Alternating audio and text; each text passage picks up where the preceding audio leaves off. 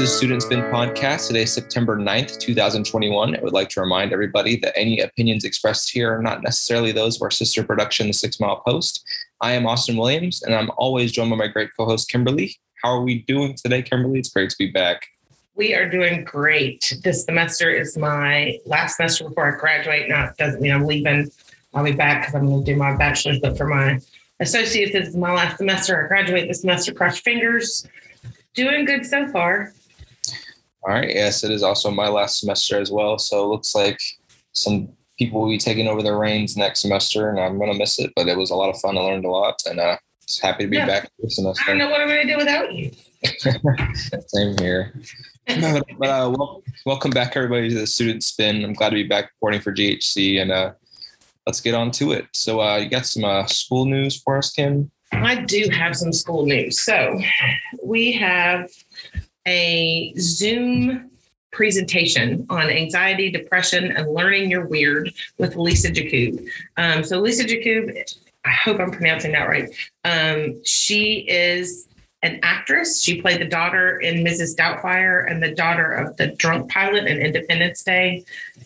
Um, she is also currently a mental health advocate and an author. So she is going to be presenting her mental health presentation on September 4th at 2 p.m. via Zoom. She was originally supposed to be on the Cartersville campus, from what I understand, but because of the spike in COVID cases, they've moved everything to Zoom, so she won't be there. But you can go to any of the campus libraries in Floyd, Cartersville, Paulding, and they will be um, broadcasting the Zoom uh, there as well. So if you don't have access to internet or something, then you can go there and watch it.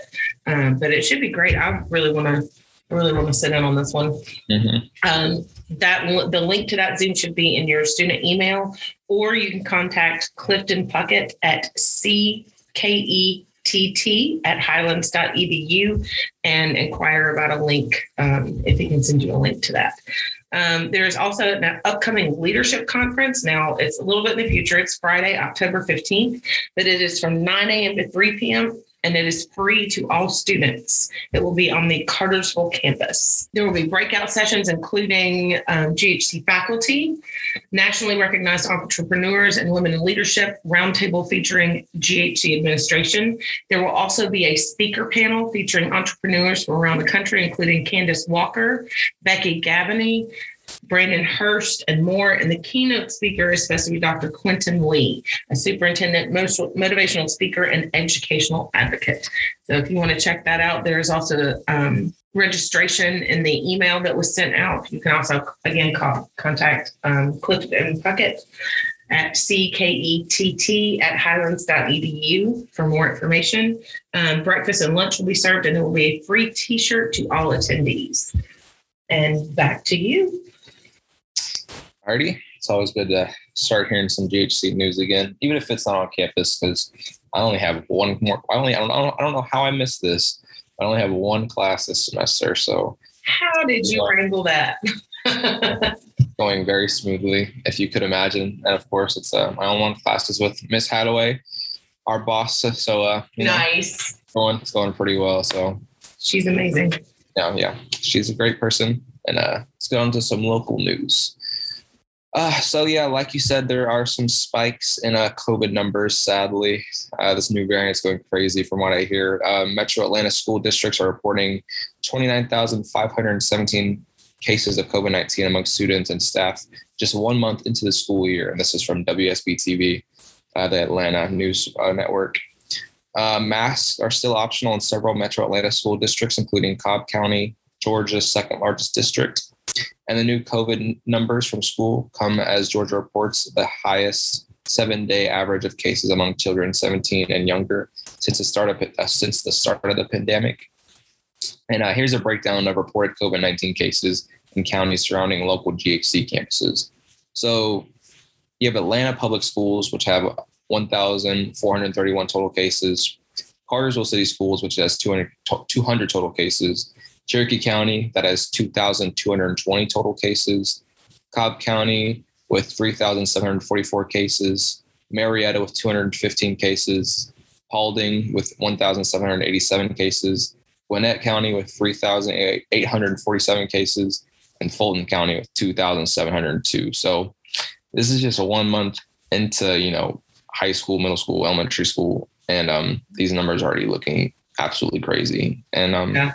I, I heard that it was coming back in. I just got um, the Moderna shot and I mean, my mom just did. So yeah, it's uh, it's crazy how fast this new variant kicked in and um, how it just yeah and then into something completely new, but more deadly and more uh more you know easy to catch. Yeah, I, I'll be honest, it's scaring me a little bit.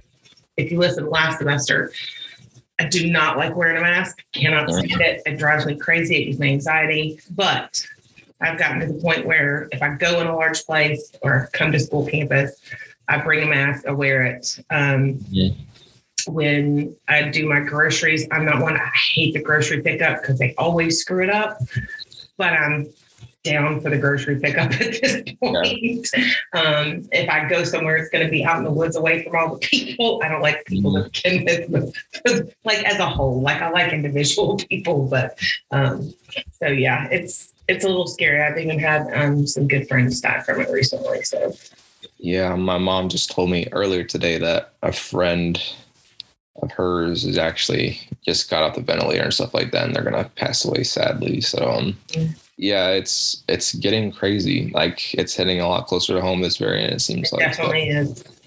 Just be careful, guys. Make good decisions, and um, if you want to get vaccinated, if you don't, that's completely okay. Just be careful, please.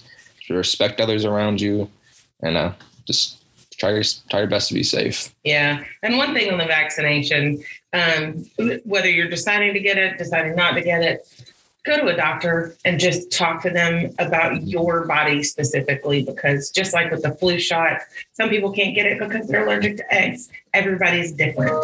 Um, but just make sure that your body is going to be okay with whatever's in the vaccine. So. Mm-hmm.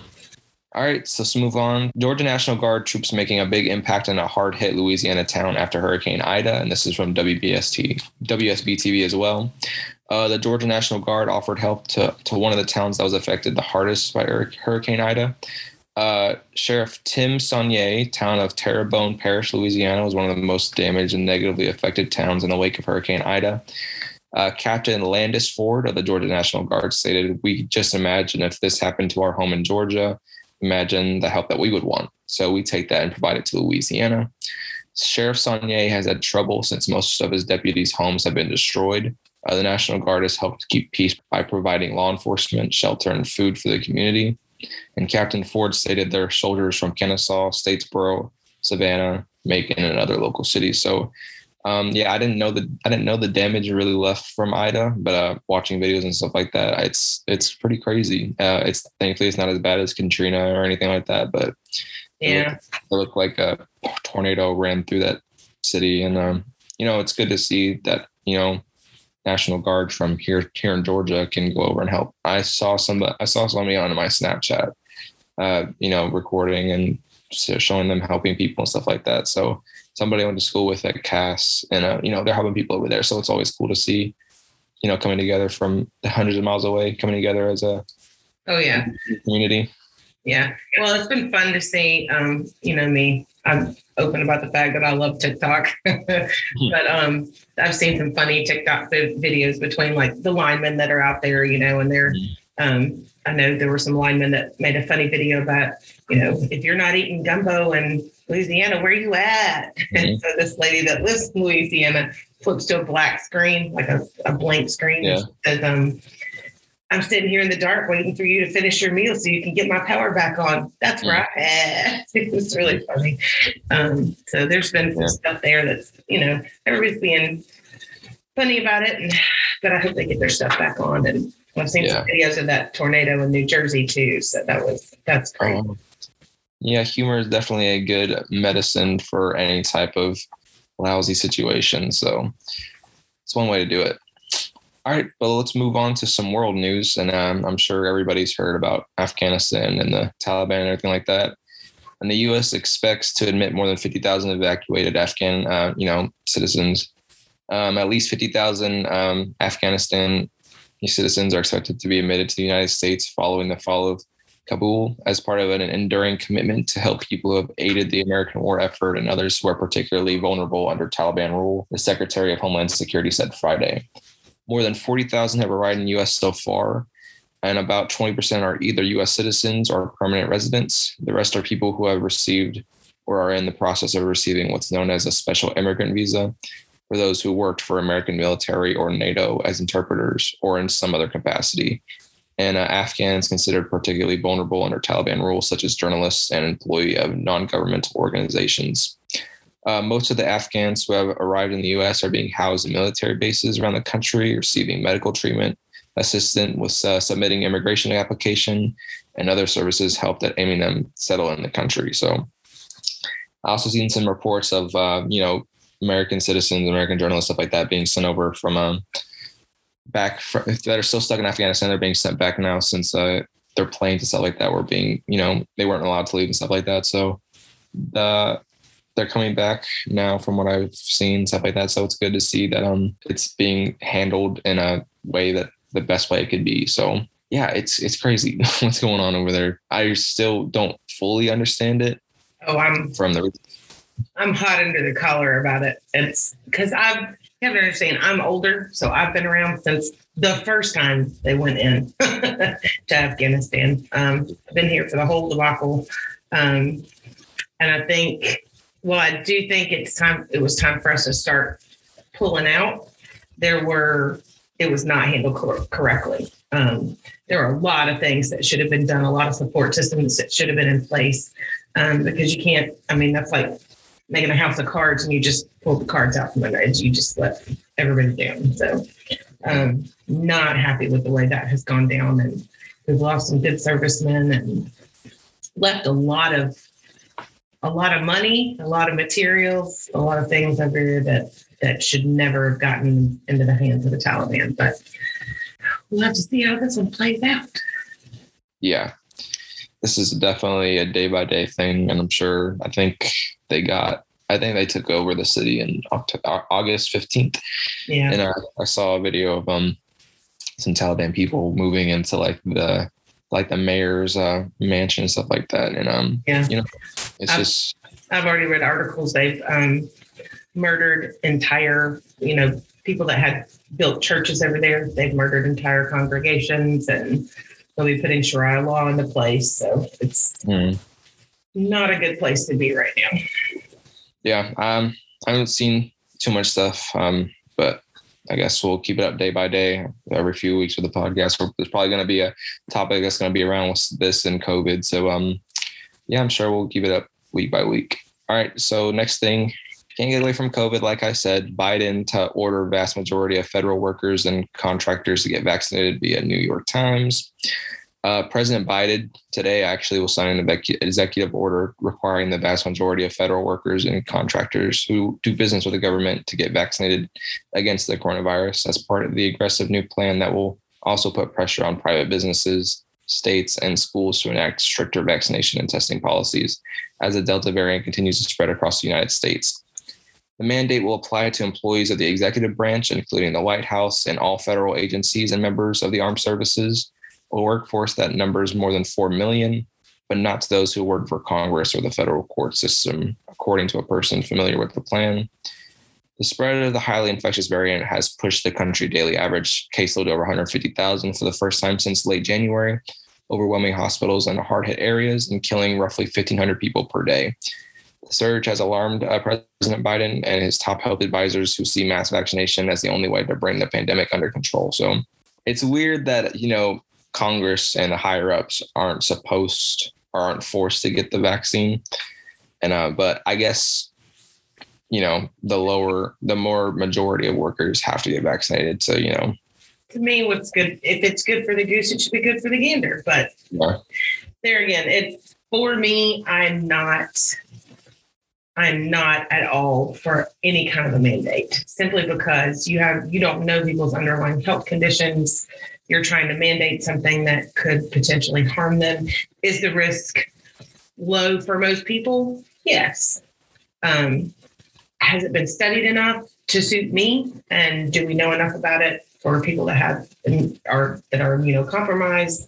Um, I have a daughter that has asthma and eczema and things like that. And there's some things that she just can't have like other people. Mhm. Um, and so it's just, and it's also a slippery slope to go down as far as medical mandates. Um, Yeah. So, Yeah, I just I wanted to get it just for the health of my family and stuff like that. And in case I got it again, you know, yeah, I've heard I've heard how dangerous this variant is and everything like that. So yeah, um my mom was scared and so she she has like underlying health conditions. So yes, she she um she wanted to get the vaccines because we've we've seen, you know, from our friends and family that um people who got it versus people who don't have it, it affects them differently. And people who usually have the vaccine, you know, it doesn't hit them as hard. So right. that's why my mom got it. But um, you know, it's different in everybody. You don't have to get it. You can't get it. It is what it is.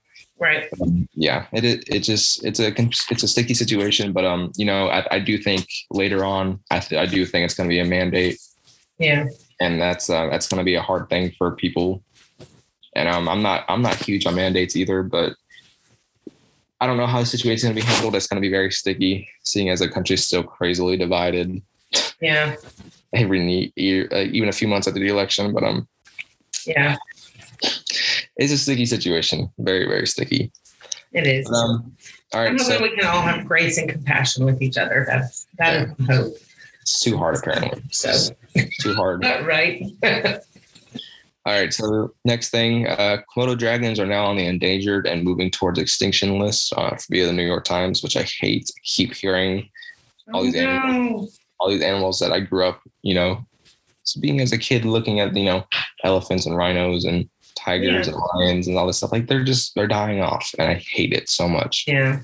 Komodo dragons, previously considered vulnerable species, were reclassified last weekend as endangered by the Con- conservation organization. It's had a genuine change in the status and uh, deterioration, said Mr. Hilton Taylor, head of the international group Red List Unit, which assesses the conservation risk of 138,000 species and counting. The new label is intended to spur international policymakers and conservation groups to strengthen and expand protection for the giant lizard and its natural habitats that may not be especially necessary among a population of the dragon that lives in areas that are not protected and that are more vulnerable to activities such as illegal hunting and habitats clearance. Uh, their ranks have already experienced a steep decline about 25 years ago. Somewhere from 5,000 8,000 Komodo dragons roamed Earth. Today, the IUCN estimates that there are just 1,380 adult Komodo dragons and another 2,000 juvenile left in the world. Hmm. Uh, the real concern is what's going on in the future, Mr. Hilton Taylor said. So um, there's about 3,200 Komodo dragons left in the world, and that's our. That's really sad. They're really cool. They are they are really um, they're a really unique species. You know, they got poisonous fangs and stuff like that, and they're the biggest lizard I think in the world. They're one. Of, they're one of. I'm not gonna. I'm not gonna say that, but they're one of the biggest lizards in the world, and um, they're really unique. All these unique Yeah. animals. You know, the black rhino got extinct a few years ago. Lions are not lions, but tigers are super close to being extinct. You know, these really uh, unique sharks are being hunted all the time. It's sad and it sucks because we as a human species are so um, selfish, and I hate it. Yes. But, um, I don't think we'll ever learn, sadly. And um, Yeah. you know, when the elephants and the rhinos and the sharks are all gone, the world's already crumbling. But we'll see. We'll see Yeah. what happens when the ecosystem crumbles. It's it's scary because I want to bring a I want to bring a kid into this world and stuff like that, and I don't know what it's going to look like when that happens. And that's uh, sucks to think about, but that's what I have for world news. Alrighty. Well, let's move on to some the end of our program and some fun stuff. So, um, as y'all know, we always do music and movies. So I'm going to start off with that. But first, I want to let y'all know that we are starting a an opinion slash kind of a Dear Abby type situation on our podcast. So if you have any questions or opinions or you just want some advice, feel free to email um, myself or Austin. A Williams one six five. Um, and then K Lyons, that's L Y O N S, at student.highlands.edu. Um, you can email either one of us and we'll be sure and get that on the podcast. So, on to music. Um, I am loving um, a new artist, Emeline. Um, she has a song out called This Is How I Learned to Say No. And if you've ever been in any kind of an abusive relationship um, or had any toxic people in your life, you need to hear this song. It is amazing.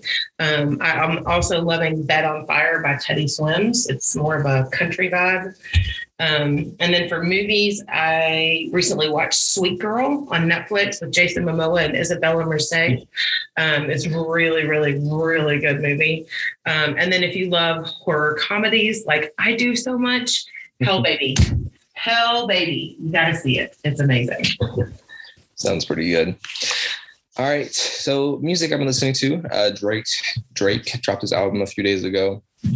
It's a good listen. You know, Drake. If you ever listen to him, he has a very you know unique sound. It kind of sounds the same in the past few albums, but he makes it work, and uh, it's a good listen if you enjoy that kind of stuff, hip hop stuff like that. And um, with the announcement of Spider-Man: No Way Home, I am planning on watching, rewatching um, the Tobey Maguire Spider-Mans and the Tom Holland Spider-Mans. I'm not a big fan of Andrew Garfield Spider-Man, but I don't I, I respect I respect the movies. They're just not my favorite. yeah. No hate against Andrew. I love he's a great actor, but um he's not my favorite Spider-Man. And then so I, you know, with the trailer they just released about the No Way Home, they had um the villains from the first movies, Doc Ock and um Green Goblin, who was William Dafoe. So I'm really I'm I'm going to cry probably when I see when I see that movie because when I was a kid, I used to watch Tobey Maguire Spider Man religiously. That was my favorite superhero. Love the Tobey Maguire ones, yeah. And my favorite.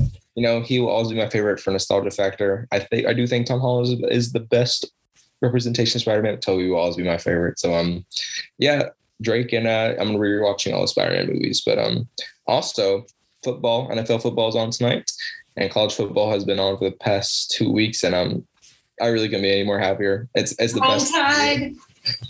You roll tide. Yes, absolutely. You know, I think I'm gonna put it in my resignation.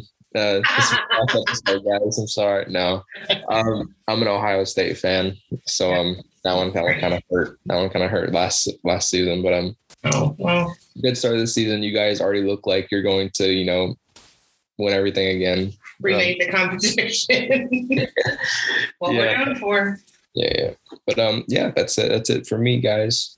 All right. Well, we will see y'all actually next week. We're going to be doing a podcast and a special presentation podcast on the Constitution with some of our history professors. So we look forward to um, doing that for y'all next week.